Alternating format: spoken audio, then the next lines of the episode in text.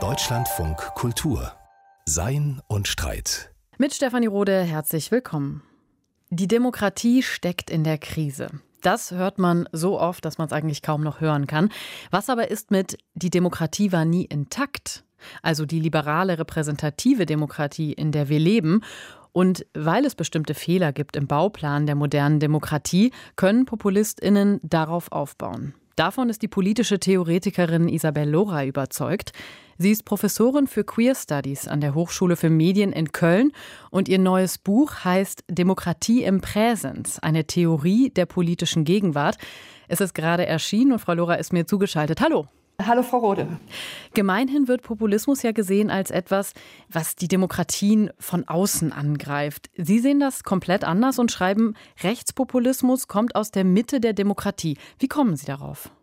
Ich komme darauf, ich benutze auch den Begriff autoritären Populismus, der ist von Stuart Hall und behaupte mit anderen auch, dass äh, dieser Populismus aus der Mitte der bürgerlichen Gesellschaft kommt, weil liberale Demokratie nutzbar zu machen ist für antiliberale Kräfte. Das ist ganz einfach über Wahlen zu argumentieren, aber zugleich basiert die liberale Demokratie auf einer Ambivalenz in ihrer Dynamik. Ist die Ambivalenz, sie ist zum einen eine immer weitere Ausweitung von Rechten oder eine Anerkennung von denen, die diskriminiert sind.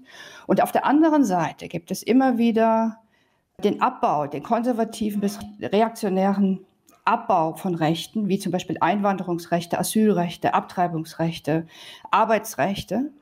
Das heißt, autoritär, populistische und illiberale Kräfte, das ist meine These, bauen auf den Ungleichheiten und Herrschaftsmustern liberaler Demokratie auf. Aber müsste sich das dann, Entschuldigung, müsste sich das dann nicht die Waage halten, wenn man einerseits die Ausweitung von Rechten hat, wie Sie sagen, und dann den Abbau von Rechten? Müsste man dann nicht eigentlich in einer ziemlich, sagen wir mal, gemäßigten Demokratie sein, in der Rechtspopulismus nicht verfängt? Mein Argument geht weiter. Das erstmal den Punkt zu sagen, es ist Teil der Dynamik innerhalb der liberalen Demokratie und ein neues Angebot aus der bürgerlichen Mitte. Es ist nicht das Außen, nicht das ganz andere. Und zugleich ist sowohl diese, ich kritisiere die Dynamik der liberalen Demokratie, auch wenn sie progressiv ist. Also das Progressive heißt, auch wenn es sich um einen Demokratisierungsprozess handelt, weil Geschlechterungleichheiten, struktureller alltäglicher Rassismus oder die Gleichheit von Rechten nicht beseitigt werden kann, das ist mein Argument, mit Repräsentation nicht beseitigt werden kann, weil Repräsentation immer ausschließt. Die heterogenen vielen können überhaupt mit Repräsentation nicht vertreten werden. Das merken wir sehr gut an der anhaltenden Diskussion immer wieder über mangelnde Repräsentation, zum Beispiel von Frauen, zum Beispiel von Menschen mit Migrationshintergrund oder schwarzen Deutschen. Mein Argument ist, dass wir nicht warten müssen, bis das können, weil Repräsentation ist ein inhärentes Herrschaftsinstrument. Das hat die feministische Wissenschaft sehr, sehr deutlich gemacht. Das heißt, es ist nicht das Instrument, um Gleichheit herzustellen. Und wenn wir immer auf diesen Demokratisierungsprozess schauen, wird zugleich die konstituierende Dynamik, die Logiken in liberaler Demokratie, stellen wir nicht in Frage. Die sind nämlich immer wieder maskulinistisch, bürgerlich und ausschließend. Und da möchte ich einhaken. Genau, das müssen Sie uns gleich auch noch weiter erklären. Lassen wir uns ganz kurz noch bei diesem Problem der Repräsentation bleiben. Das machen Sie in Ihrem Buch ja tatsächlich auch als eines der großen strukturellen Probleme aus in der heutigen Demokratie. Die Repräsentation gilt allerdings als große Errungenschaft moderner Demokratien. So wird das immer erzählt. Und viele sagen, es ist schließlich immer ein Kampf um Anerkennung. Es können nicht gleich alle anerkannt werden in dem gleichen Maße. Man muss eben dafür kämpfen. Und nicht jeder kann selber für sich kämpfen, also muss es eine bestimmte Form von Vertretung geben, von Repräsentation. Wieso überzeugt Sie das nicht? Weil ich auf die Logik gucke, welches Grundargument dem zugrunde liegt. Nämlich, wenn das Argument, es braucht die, den Kampf um Anerkennung, bedeutet es zugleich, dass der Ausschluss und die mangelnde Inklusion konstituierend ist für diesen für diese Dynamik liberaler Demokratie. Das heißt, es dürfen nicht alle integriert sein, es dürfen nicht alle repräsentiert sein, es dürfen nicht alle gleich sein, als Grundbedingung dieser Art von Demokratie, damit es diese Kämpfe um Anerkennung geben kann. Und ich diskreditiere in keinster Weise die Kämpfe um Anerkennung. Ich diskreditiere den Zynismus, der dahinter steckt, zu sagen, ihr müsst um eure Rechte kämpfen, weil von alleine habt ihr sie nie. Da würden jetzt aber viele vermutlich auf das Grundgesetz verweisen und sagen, da haben wir doch die Rechte, die für jeden vorbehalten sind, also sind alle gleich laut dem Gesetz. Sie sind einklagbar, die Rechte, aber de facto, sonst gäbe es die Diskussion um Repräsentation, um Sichtbarkeit, wer zählt, wer hat Recht und so weiter, dann bräuchten wir sie nicht. Es gibt ganz offensichtlich eine Diskrepanz. Sie sagen, es dürfen nicht alle gleich sein. Haben Sie da ein Beispiel dafür, also woran Sie das konkret festmachen? Auch da könnte man ja wiederum argumentieren und sagen, gleich müssen auch nicht alle sein, sondern gleichberechtigt, also die gleichen Startchancen haben. Es haben aber auch nicht die, alle die gleichen Startchancen. Das hängt von ökonomischen Hintergründen ab, das hängt von Bildung ab, äh, das hängt von Gesundheit ab. Nicht alle haben die gleichen Chancen. Wir sind nicht in der Lage, ein gutes Leben für alle Menschen hinzukriegen, die, die wir als sogenannte Behinderte bezeichnen. Wir sind nicht in der Lage, Frauen gleichzustellen, noch nicht mal in, in der Bezahlung. Wir sind nicht in der Lage, konsequent Deutschland als Einwanderungsgesellschaft zu begreifen, wo Migration in keinster Weise eine Ausnahme ist, sondern die Regel, das völlig Normale.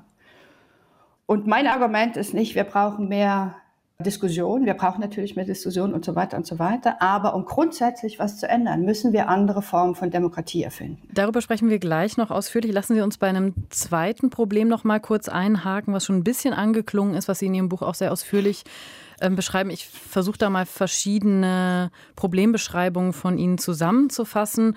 Und man könnte letztlich sagen, Sie kritisieren, dass Dinge, die zusammengehören, getrennt werden in liberalen modernen Demokratien. Das ist zum einen das Soziale getrennt vom Politischen und das Private vom Öffentlichen. Inwiefern ist das problematisch? Können Sie das vielleicht ein bisschen ausführen? Die Trennung zwischen privat und öffentlich ist eine klassische Trennung, die mit bürgerlichen Gesellschaften entsteht. Äh, Im 18. Jahrhundert, vor allem im 19. setzt sie sich durch. Und sie ist konstitutiv oder ihr liegt konstitutiv die Trennung der Geschlechter zugrunde. Die öffentliche Sphäre ist die des Mannes und die private Sphäre ist die der Frau. Dazu gehört eine bestimmte Konzeption von Familie und Zuständigkeit für das Private. Und dazu gehört eine bestimmte Vorstellung dessen, wer in der Lage ist, öffentlich zu agieren, zu erscheinen und welche Idee wir von politischem Handeln haben. Das heißt, die Trennung des Politischen und des Sozialen basiert auf einer Trennung der Bereich des Politischen gilt als autonom, natürlich nicht so strikt, und der andere Bereich ist das Soziale. Und äquivalent dazu ist es die Trennung des Staats und der Zivilgesellschaft. Und damit die Zivilgesellschaft in der Politik eine Stimme hat, muss sie repräsentiert werden. Das heißt, die Trennung zwischen dem Politischen und dem Sozialen, dem Staat und der Zivilgesellschaft oder den Parteien, der Repräsentationslogik und der Zivilgesellschaft macht die Notwendigkeit politischer Repräsentation, wie wir sie kennen, notwendig, um überhaupt gehört zu werden. Das heißt, eine Geschlechtsspezifik oder eine Unterteilung zwischen einer Sphäre, die eher feminisiert ist, machen wir es weg von den konkreten Frauen, und einer Sphäre, die eher maskulinisiert ist, wie das Politische, basiert zentral auf zwei Geschlechtern, die die Zuständigkeit schon gleich mittransportieren. Und das kann nicht in dem Interesse einer emanzipatorischen Vorstellung von Demokratie sein. Da würden jetzt aber vermutlich einige sagen, ist das nicht ein überkommenes Narrativ? Also, dass die öffentliche Sphäre eine maskulinisierte ist und die private Sphäre eine feminisierte, wie Sie sagen. Schließlich sind ja heute auch sehr, sehr viele Frauen aktiv im öffentlichen Raum, in der Politik und so weiter. Also ist das nicht ein altes Narrativ? Ja, es geht nicht um die konkreten Frauen, es geht nicht um die konkreten Männer. Und ich habe ja eben gesagt, dass es permanente Diskussionen gibt, die Frauen müssen mehr repräsentiert werden und so weiter. Und mein Argument ist, es ist nicht möglich, die volle Repräsentation beider Geschlechter zu erreichen. Aus verschiedenen Gründen, da müssen wir jetzt mehr in die Forschung gehen, in die feministische Forschung. Der Ausschluss, die mangelnde Repräsentation von Frauen ist der Logik, wie wir, wie das Politische aufgesetzt ist, wie Parteien funktionieren, wie Verbände funktionieren, inhärent. Und natürlich kümmern sich immer mehr Männer um ihre Kinder, aber die Zuständigkeit für Sorge und Hausarbeit ist immer noch im Bereich der Frauen. Auch wenn sich das in kleinen Schritten zu verschieben scheint, strukturell in Krisensituationen werden die Frauen zurück an den Herd geschickt. Das heißt, Mann, auch jetzt in der Corona-Krise sehen Sie das bestätigt. Sie sagen, das ist eigentlich kein Fortschritt, den wir da sehen, sondern in der Krise schreitet man zurück in das ganz alte Muster. Die Gefahr besteht im Moment mit, der zunehmendem, mit dem zunehmenden Homeoffice und die Konzentration auf das Zuhause, das alte Geschlechtermuster, dass die zunehmen, dass sie verstärkt werden. Das ist noch nicht abgeschlossen, diese Entwicklung. Die Befürchtungen haben einige. Zugleich hat man ja gesehen, dass der private, oft verschobene Bereich der Sorge in keinster Weise in diesem Bereich bleiben kann, sondern er wurde ja so schön benannt mit systemrelevant. Das hat die Pandemie gezeigt, dass äh, es andere Berufe als gedacht äh, sogenannte systemrelevante Berufe sind. Ja, genau. Und wurde damit nicht auch die Sorgearbeit politisiert? Also, dass wir letztlich keine Trennung mehr haben von der Sphäre, wie Sie sie nennen, die soziale und die politische, sondern dass eindeutig ist, dass Sorgearbeit hochpolitisch ist und es viele Diskussionen geben muss, ob die besser bezahlt wird und so weiter. Ja, es gibt Diskussionen darüber, dass sie besser bezahlt wird, aber schauen Sie, was rausgekommen ist eine pauschale Einmalzahlung äh, von 500 Euro. Das ist zynisch.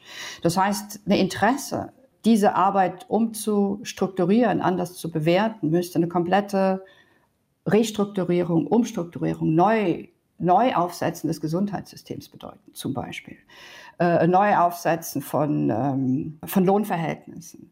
Und wenn ich von Sorge spreche, da kommen wir sicherlich gleich noch dazu, meine ich viel, viel mehr als diese Sorge- und Pflegeberufe. Ich meine es ist viel struktureller viel grundsätzlicher. Aber das gehört natürlich dazu. Und ich denke, in der Corona-Pandemie, während der Corona-Pandemie oder dem ersten Lockdown, ist die weitere Untragbarkeit wie wir mit Sorge und Pflege umgehen, sehr, sehr deutlich geworden. Und zu klatschen und so Anerkennung den, äh, den Pflegenden den zukommen zu lassen, reicht auf keinen Fall aus. Sie hören Deutschlandfunk Kultur. Zu Gast ist Isabel Lorey. Sie ist Professorin für Queer Studies an der Kunsthochschule für Medien in Köln. Und wir sprechen über die Defizite liberaler repräsentativer Demokratien. Wir haben gerade thematisiert, inwiefern Repräsentation und auch die Trennung von öffentlich und privat grundlegende Fehler sind in der Demokratie, die man auch nur schwer wegdiskutieren kann, wie Sie sagen. Frau Lora, Sie schlagen in Ihrem Buch eine präsentische Demokratie vor. Wie könnte dieses Konzept denn dabei helfen, dass man eine bessere und andere Repräsentation hat und eben nicht mehr das Private und das Öffentliche trennt?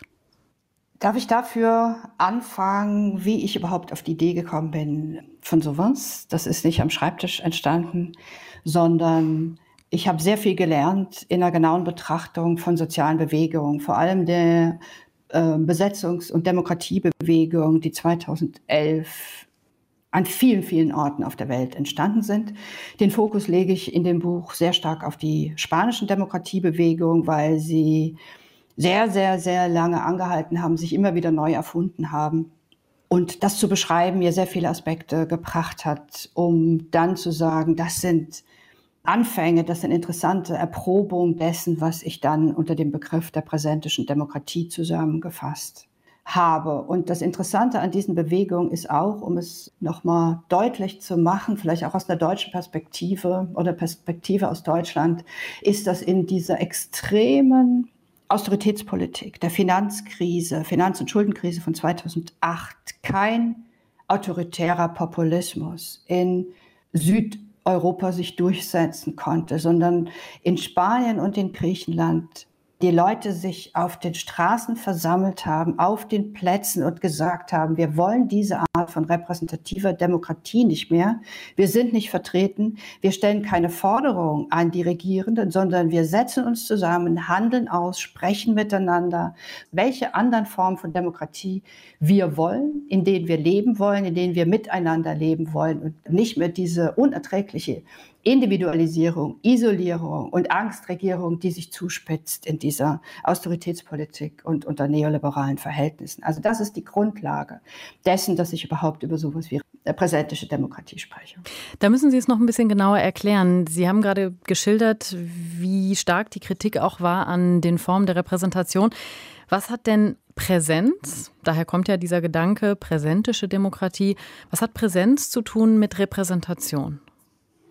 Gar nichts, weil präsentische Demokratie hat nichts mit dieser Dichotomie zwischen Repräsentation und Präsenz zu tun, also vertreten zu sein oder anwesend zu sein, sondern das Präsentische, das zieht sich durch das ganze Buch, bezieht sich auf eine neue Konzeption von Gegenwart. Eine Gegenwart, die eine Idee von Dauer einbezieht, um einen Aspekt rauszugreifen, der es möglich macht, aus der Dichotomie, mit der die sozialen Bewegungen immer wieder konfrontiert sind, von linker wie von liberaler Seite, dass es fantastisch ist, was sich da spontanistisch auf den Straßen zusammenführt und so weiter und toll, dass es solche Phänomene gibt. Aber wo man keine konkreten Forderungen stellt, keine Repräsentantin wählt, die Ansprechpersonen für Regierende oder auch Medien vor allem sind, dann ist es ein rein naives Agieren und die Nachhaltigkeit, die Dauer solcher Bewegungen sind nur über eine Organisierung, über eine Organisation, eine Institution, sei es eine Partei, sei es eine andere Interessensvertretung möglich. Und erst wenn dieser Schritt passiert, dieses auf Dauer stellen in einer Institution, dann gilt es als äh, bemerkenswertes politisches Handeln. Und das ist genau der Druck, der innerhalb den Parametern einer liberalen Demokratie auch eine linke Argumentation immer wieder aufsetzt. Und das fand ich sehr blind für das, was da an Dynamiken in den Bewegungen entstanden ist. Die haben nämlich in dem Moment, in dem sie sich versammelt haben, in dem sie ausgehandelt haben, Organisierung und Instituierung neu erfunden indem sie miteinander geredet haben, indem sie zugehört haben, indem sie verschiedene Positionen zugelassen haben und über dieses viele Miteinander sprechen, eine Diversität und eine Solidarität und eine Sozialität, eine neue Sozialität entstanden ist, die die Grundlage für neue Formen von Demokratie sein kann. Genau, und diese Vielfalt, die beschreiben Sie ja auch äh, unter anderem, indem Sie verweisen auf den Denker Antonio Negri und das unter anderem von ihm mitgeprägte Konzept der Multitudo, also Multitude auf Englisch, einer, sagen wir, heterogenen Bewegung, die nicht wirklich fassbar ist in den alten Kategorien einer Demokratie. Sie sagen, dass diese Multitude auch in Spanien sehr divers war. Aber wenn das so divers ist, dann hat man doch letztlich auch in so einer Bewegung fundamentale Differenzen, möglicherweise sogar widerstrebende Interessen. Wenn man keine klassische Repräsentation hat, wie löst man diese Konflikte? Wie kommt man zu Entscheidungen tatsächlich? Ich möchte noch mal eins sagen vorab zu dem Begriff, dem Konzept der Multitude oder Multitude. Das ist die komplementäre Figur zum Volk die ist immer da gewesen. Das ist aber eine Figur, die beschrieben wird als, äh, sie ist feminisiert, das sind die vielen, die heterogen, wie Sie gesagt haben. Sie ist partikular, sie ist nicht in der Lage, zu allgemein, Allgemeininteressen auszubilden. Die klassische Dichotomie zwischen das Allgemeine ist höher als das Partikulare. Sie ist zerstreut, sie ist privat, sie ist sozial.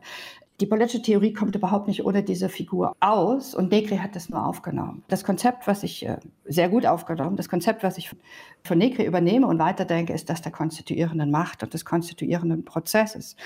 Und der konstituierende Prozess ist eine diskontinuierliche ein diskontinuierlicher Prozess mit vielen Anfängen, mit vielen Brüchen. Also das, äh, wie ich die spanische Bewegungszyklen betrachte. Und wenn Sie fragen, wie kommt man zur Entscheidung, ist, glaube ich, dass jede Versammlung, und es gab unzählige davon, nicht nur eine große, sondern in jedem Stadtteil, in jeder Stadt, hat ausgehandelt, wie sie zu Entscheidungen kommt. Es gibt nicht die eine Weise, die aufoktroyiert wird wie man zu Entscheidungen kommt. Und natürlich sind, sie, sind die Positionen heterogen und das ist gerade das Interessante. Diese, mit dieser Heterogenität umzugehen, bedeutet in keinster Weise, sich zu, sie zuzulassen, nicht sofort sich schließen zu wollen, bedeutete eine unglaubliche Kraft, die über Jahre anhielt, zu sagen, wir schließen nicht, wir bilden keine Identitäten, wir bilden keine Gruppen, wir bilden keine Zugehörigkeiten, sondern wir wollen dieses manchmal auch sehr schwere, heterogene Aushalten. Die Voraussetzung ist Respekt füreinander. Wenn es um Diffamierung ging, war es klar, wenn die Person, die diffamiert, weitermacht, musste sie die Versammlung verlassen. Das ist klar, es gab Regeln. Es gibt sehr viel Vorbehalte auch ähm, bei liberalen DemokratietheoretikerInnen, was diese Multitude angeht, auch weil es immer eine latente Gleichsetzung gibt mit dem Begriff der Masse und dieser Nicht-Greifbarkeit von dem, was eine Masse eigentlich möchte. Können Sie sich vorstellen, dass es so etwas wie eine Multitude oder so Konzepte tatsächlich auch in Deutschland geben könnte, die sich durchsetzen, also die über Jahre auch praktiziert werden? Ja, ich hoffe.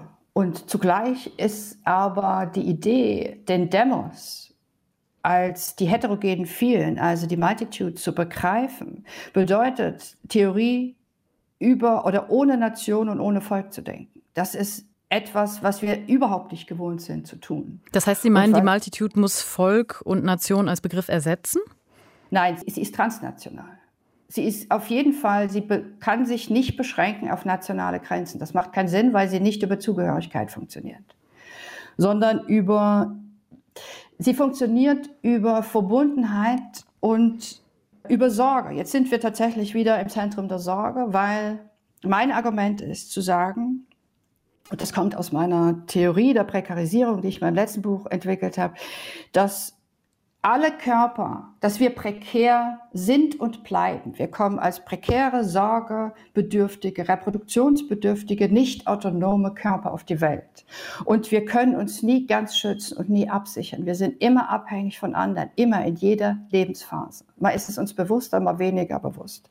Wir können nicht ab stellen, dass wir krank werden, Unfälle erleiden, dass wir sterben. Wir können es nicht abstellen. Autonomie, was die Grundlage, das autonome Individuum, das frei ist, die Grundlage der liberalen Demokratie, ist der zweite Schritt. Davon auszugehen, negiert die Grundlage der Abhängigkeit und der Sorgebeziehung, von denen alle primär abhängig sind. Wenn ich das als Ausgangspunkt für die präsentische Demokratie nehme und von mit dem Begriff Singularitätenarbeit, der Einzigartigkeit und zugleich die Verbindung zu anderen und zu anderem und zu Umwelten. Das ist eine ökologische Idee auch. Mitdenke, dann ist die Multitude was ganz anderes und niemals die Masse. Die Masse war immer ein diffamierender Begriff gegen die, die zu einer unteilbaren Menge verschmelzen, die alle gleich sind, die der Gleichschritt das, der Albtraum der liberalen Demokratie, der sich sowohl bewahrheitet in der Perspektive im Faschismus als auch im Kommunismus. Das heißt, wir müssen das eigentlich. Das ist ein Schreckgespenst, was nicht funktioniert. Das heißt, wir müssen den Menschen in einer präsentischen Demokratie uns nicht vorstellen als autonomes Wesen vorrangig, sondern als sorgebedürftiges Wesen und als eins, was sich organisiert in der Multitude, also in verschiedenartigen, diversen Bewegungen. Das Sorgebedürfnis klingt wieder zu negativ. Es ist tatsächlich, wir sind nicht ohne Sorgebeziehung. Wir sind nicht ohne Verbindung zu anderen. Wir leben nicht autonom. Das heißt, wir müssen anders anfangen. Wir müssen von anderen Verhältnissen ausgehen, die aber eine liberale Demokratie ins Private abschiebt, feminisiert, nicht relevant ansieht für den Bereich des Politischen. Und wenn wir das anders denken, ist meine Argumentation, dass die Sorgebeziehungen, die bisher, die, die eine Sozialität ausmachen, die ein Miteinander Leben ausmachen, die einen Alltag ausmachen, die ein Überleben ausmachen, wenn die Teil dessen sind, was wir als politisches Handeln begreifen, dann ist eine Autonomie des Politischen unhaltbar mehr. Und das heißt, das Soziale ist nicht mehr un, ist nicht mehr getrennt vom Politischen. Das, äh, die Trennung zwischen dem Privaten und dem Öffentlichen lässt sich nicht mehr aufrechterhalten. Wenn wir das als Ausgangspunkt nehmen, dann heißt es zugleich, und das ist auch sehr, sehr fundamental, die liberale Logik zwischen Sicherheit und Unsicherheit aufzubrechen. Und nicht nach Schutz zu rufen, zu sagen, wir sind schutzbedürftig, also muss uns der Staat schützen und dementsprechend einen Sicherheitsapparat aufbauen, sondern wir müssen Sicherheit Absicherung völlig neu denken, wenn wir von Sorgebeziehungen ausgehen und sie nicht verdrängen und abschieben und versuchen, so unabhängig wie möglich zu werden. Das sagt Isabel Lorey, Professorin für Queer Studies an der Kunsthochschule für Medien in Köln. Vielen Dank für dieses Gespräch. Und wer das Thema vertiefen möchte, das neue Buch von Isabel Lorey heißt Demokratie im Präsens, eine Theorie der politischen Gegenwart. Es ist gerade im Surkamp Verlag erschienen. Und wir bleiben gewissermaßen bei Demokratien und Krisen. Jetzt geht es um die Corona-Krise. Es ist ernst, nehmen Sie es auch ernst. So hat Bundeskanzlerin Angela Merkel im März ja vor dem Coronavirus gewarnt. Und sechs Monate später hat dieses Ernstnehmen auch den Alltag der meisten Menschen verändert. Sogar Dinge, für die vor Corona eigentlich strikt galt, lass mal den Ernst beiseite, nämlich den Karneval. Den hat NRW ja weitestgehend abgesagt. Was macht das mit einem, wenn Unernst und Feierlaune nicht so ernst genommen werden wie in anderen Jahren? Darüber hat sich Arndt Pollmann Gedanken gemacht. Geradezu erbost haben viele auf die Nachricht reagiert, die Regierung von NRW werde den einheimischen Karneval für den diesjährigen Daueraschermittwoch entschädigen, und zwar mit 50 Millionen Euro. Ähnlich empört reagieren die Corona-bedingt gehorsamen Deutschen sonst nur auf hippiesk tänzelnde Covidioten vor dem Brandenburger Tor, auf das jugendliche Partyvolk in verdreckten Stadtparks oder auf all die gebräunten Urlaubsheimkehrer, die ihren Test nicht selbst bezahlen wollen.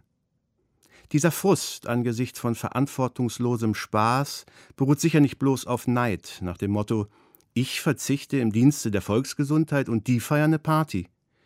Viele Menschen spüren, dass die unkreative Politik der Freiheitsbeschränkung in die Sackgasse führt, und zwar direkt in ein Repressionsparadox. In der ersten Corona-Phase war viel vom sogenannten Präventionsparadox die Rede.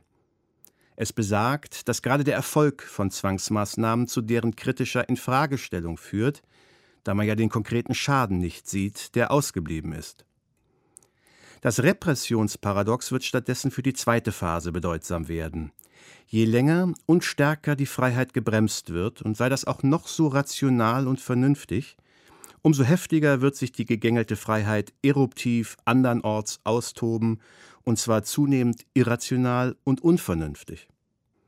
Der Begriff Repression sollte hier nicht als ein politisches Programm autoritär missgünstiger Regierungen verstanden werden, sondern psychoanalytisch. Gemeint ist die oft notwendige Unterdrückung zentrifugaler Triebe, welche die gesellschaftliche Ordnung stören. Die Frankfurter Schule hat daraus zwei Grundgedanken abgeleitet. Es war Herbert Marcuse, der am Vorabend der Studentenrevolte von 1968 das Prinzip der repressiven Toleranz aufdeckte. Die Gesellschaft duldet sehr wohl Abweichung und sogar rauschhafte Entfesselung, solange sich das Partyvolk dabei so verausgabt oder besser noch wegschießt, dass ein echter gesellschaftlicher Umsturz nicht mehr zu befürchten ist. Karneval, Oktoberfest, Urlaub, Drogen, Sex, die tolerante Duldung dieser Spielräume dient der Systemstabilisierung. Der zweite Gedanke stammt aus der Dialektik der Aufklärung von Max Horkheimer und Theodor W. Adorno. Der zivilisatorische Versuch, die wilde Natur unter rationale Kontrolle zu bringen, schlägt in irrationale Unvernunft, ja in Irrsinn um, wenn die natürlichen Triebe allzu sehr unterdrückt werden. Man mag es intellektuell belächeln, wenn Menschen, die sich frei fühlen, zu vergnügungssüchtigen Ersatzhandlungen greifen, statt philosophische Bücher zu lesen oder den derzeit so geplagten Hochkulturbetrieb zu besuchen. Was aber, wenn diese Toleranzspielräume des begrenzten Exzesses wegfallen? Eben das erleben wir derzeit. Die unterdrückte Freiheit poppt an vielen anderen Stellen wieder auf und schlägt dort immer häufiger in irrationale Übertreibung um. Als es seinerzeit in britischen Pubs noch die Sperrstunde gab, begann pünktlich vor 23 Uhr das Komasaufen. Blickt man derzeit nach Spanien oder Frankreich, sei die Vermutung gewagt, dass die Brandung der zweiten Welle überall dort besonders heftig anlanden wird, wo die Beschränkungen der ersten Welle entsprechend heftig waren. Hoffentlich wird sich diese Prognose als falsch erweisen. Die Politik sollte sich trotzdem gewahr werden, dass der Wille zur Party keineswegs das andere des Corona-Gehorsams ist, sondern dessen Kehrseite. Hätten wir den Shutdown nicht gehabt, hätten wir jetzt andere Probleme, aber eben auch keine Raves im Park. Vielleicht sind die 50 Millionen Euro für die Karnevalsvereine dann doch gut angelegt, als eine systemstabilisierende Stillhalteprämie. Ernst Pollmann war das mit dem philosophischen Wochenkommentar und jetzt geht es um ein bekanntes philosophisches Dilemma. Nämlich, wenn man einen Zug steuert, der auf fünf Menschen zurollt und man könnte ihn umlenken, sodass nur eine Person stirbt, sollte man das dann auch tun? Diese schwierige Frage ist als Trolley-Problem bekannt geworden und gehört zu den Klassikern der philosophischen Dilemmata. Bekannt gemacht hat es die britische Philosophin Philippa Foot, die in diesen Tagen 100 Jahre alt geworden wäre und vor zehn Jahren verstorben ist. Sie gilt als eine der wichtigsten Figuren der modernen Moralphilosophie. Luca Rese-Knauf stellt sie vor. In der Moralphilosophie ist es sehr wichtig, zunächst über Pflanzen zu reden. So eröffnete die britische Philosophin Philippa Foot einst eine Vorlesung und blickte wohl erstmal in verständnislose Gesichter. Worauf sie damit anspielte, ist der Umstand, dass wir das Leben von Menschen ebenso wie von Pflanzen oder Tieren nach gewissen Standards beurteilen. So wie wir eine Pflanze gut nennen, wenn sie blüht und duftet, um bestäubt zu werden, können wir einen Menschen gut nennen, der in tugendhafter Weise handelt. Die Blüte gehöre ebenso zum Leben der Blume, so war Foot überzeugt, wie zum Beispiel die Tugend des Mutes zum menschlichen Leben gehöre. Herr Linde-Pauer-Studer, Professorin für praktische Philosophie an der Universität Wien, erläutert diese Position an einem Beispiel von Wittgenstein. Nehmen Sie ein Schachspiel. In einem Schachspiel gibt es Regeln. Sie können sich so oder so bewegen. Sie können natürlich die Regeln alle aufheben und wenn Sie die über ein bestimmtes Maß hinaus verletzen, dann spielen Sie nicht mehr Schach. Und so etwas Ähnliches hat Philippa Foot hier gesehen. Dann sind wir nicht mehr im sozialen Bereich des Lebens, dann nehmen wir Menschen nicht mehr als das wahr, als was sie sind, nämlich Menschen. Auch moralische Regeln sind also nicht beliebig veränderbar, sondern unterliegen objektiven Kriterien. Folgt man dieser Sichtweise, kann man einer Person, die bestimmte moralische Regeln bricht, einen objektiven Defekt des Willens zuschreiben. Das steht im Gegensatz zu eher subjektivistischen Positionen, die moralische Urteile bloß als Ausdruck von Gefühlen oder Einstellungen sehen und in der Philosophie des 20. Jahrhunderts weit verbreitet waren. Dass Philippa Foot sich gegen eine rein subjektive Moral gewandt habe, sei nicht zuletzt durch die Erfahrung des Zweiten Weltkrieges zu erklären, sagt Herr Linde-Pauer-Studer, die Philippa Foot auch persönlich kannte. Wenn man jetzt das durchdenkt, bedeutet das, dass man den Nationalsozialismus nicht anders beurteilen kann als, das ist ein Regime, das mir nicht gefällt. Und ich glaube, so ein Blick auf die damalige politische Situation, das erschien Philippa Foot gemessen an dem, was sie an persönlichem Leid erlebt hat. Sie hatte sehr viel mit Emigranten aus Deutschland und Emigrantinnen zu tun. Sie war, hat ihnen geholfen, war mit ihnen befreundet. Das war für sie einfach als Perspektive inakzeptabel. Philippa Futz ganzem Denken zugrunde liegen Überlegungen über die sogenannte praktische Rationalität. Das heißt, sehr einfach gesagt, Überlegungen darüber, was zu tun vernünftig ist. Dabei gibt es verschiedene Rationalitätsbegriffe, sagt Herr Linde-Pauer-Studer. Da gibt es dieses Beispiel mit dem Dieb, der ja vor dem Fernseher einschläft. Und wir würden sagen, wie dumm kann er sein, dass er, äh, wo er ja Leute bestehlen will, dann vor deren Fernseher einschläft und erwischt wird. Wir würden also sagen, er ist als Dieb rational defekt, aber natürlich steht dahinter noch eine andere Bewertung, dass wir natürlich nicht sagen können, er hätte um jeden Preis ein Ziel realisieren müssen, weil Diebsein als Praxis wir nicht gutheißen würden. Der letztere Rationalitätsbegriff ist der, mit dem sich Foot Zeit ihres Schaffens beschäftigte.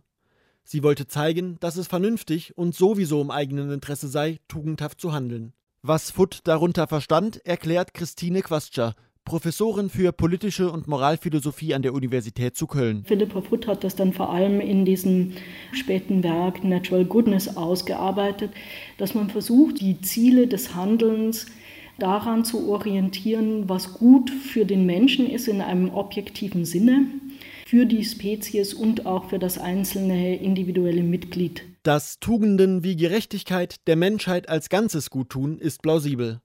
Schwieriger ist es zu zeigen, wieso es dem Wohl des Einzelnen zuträgt, der ja auch einfach egoistisch durchs Leben stolzieren könnte. Christine Quastscher. Die Regeln der Gerechtigkeit konfligieren sehr häufig mit dem, was jetzt aus der subjektiven Sicht der Person in ihrem Interesse wäre zu tun. Also das Eigentum anderer Personen zu respektieren oder das Versprechen einzuhalten oder den Vertrag einzuhalten etc. Und die Schwierigkeit, das ist meines Erachtens das Hauptthema in bei Foot, ist zu zeigen, warum es rational ist und gut ist für den Einzelnen, diese Regeln der Gerechtigkeit auch einzuhalten. Ob Foot damit Erfolg hatte, gilt heute als fraglich. Trotzdem ist ihre Grundlagenarbeit, darunter auch wegweisende Texte zu Sterbehilfe, Abtreibung und moralischen Dilemmata aus der modernen Ethik nicht mehr wegzudenken. Dabei war Philippa Foot selbst immer sehr bescheiden. In der Philosophie, so soll sie einmal gesagt haben, fühle sie sich wie eine Geologin, die mit einem winzigen Hammer an einer riesigen Klippe klopft. Das war Luca Rese Knauf über die britische Philosophin Philippa Foot, die in diesen Tagen 100 Jahre alt geworden wäre. Das war sein Streit für heute. Ich bin Stefanie Rode. Vielen Dank fürs Zuhören. Machen Sie es gut. Mehr von Sein und Streit hören Sie auch in unserer App. Der DLF Audiothek. Jetzt kostenfrei herunterladen für Android und iOS.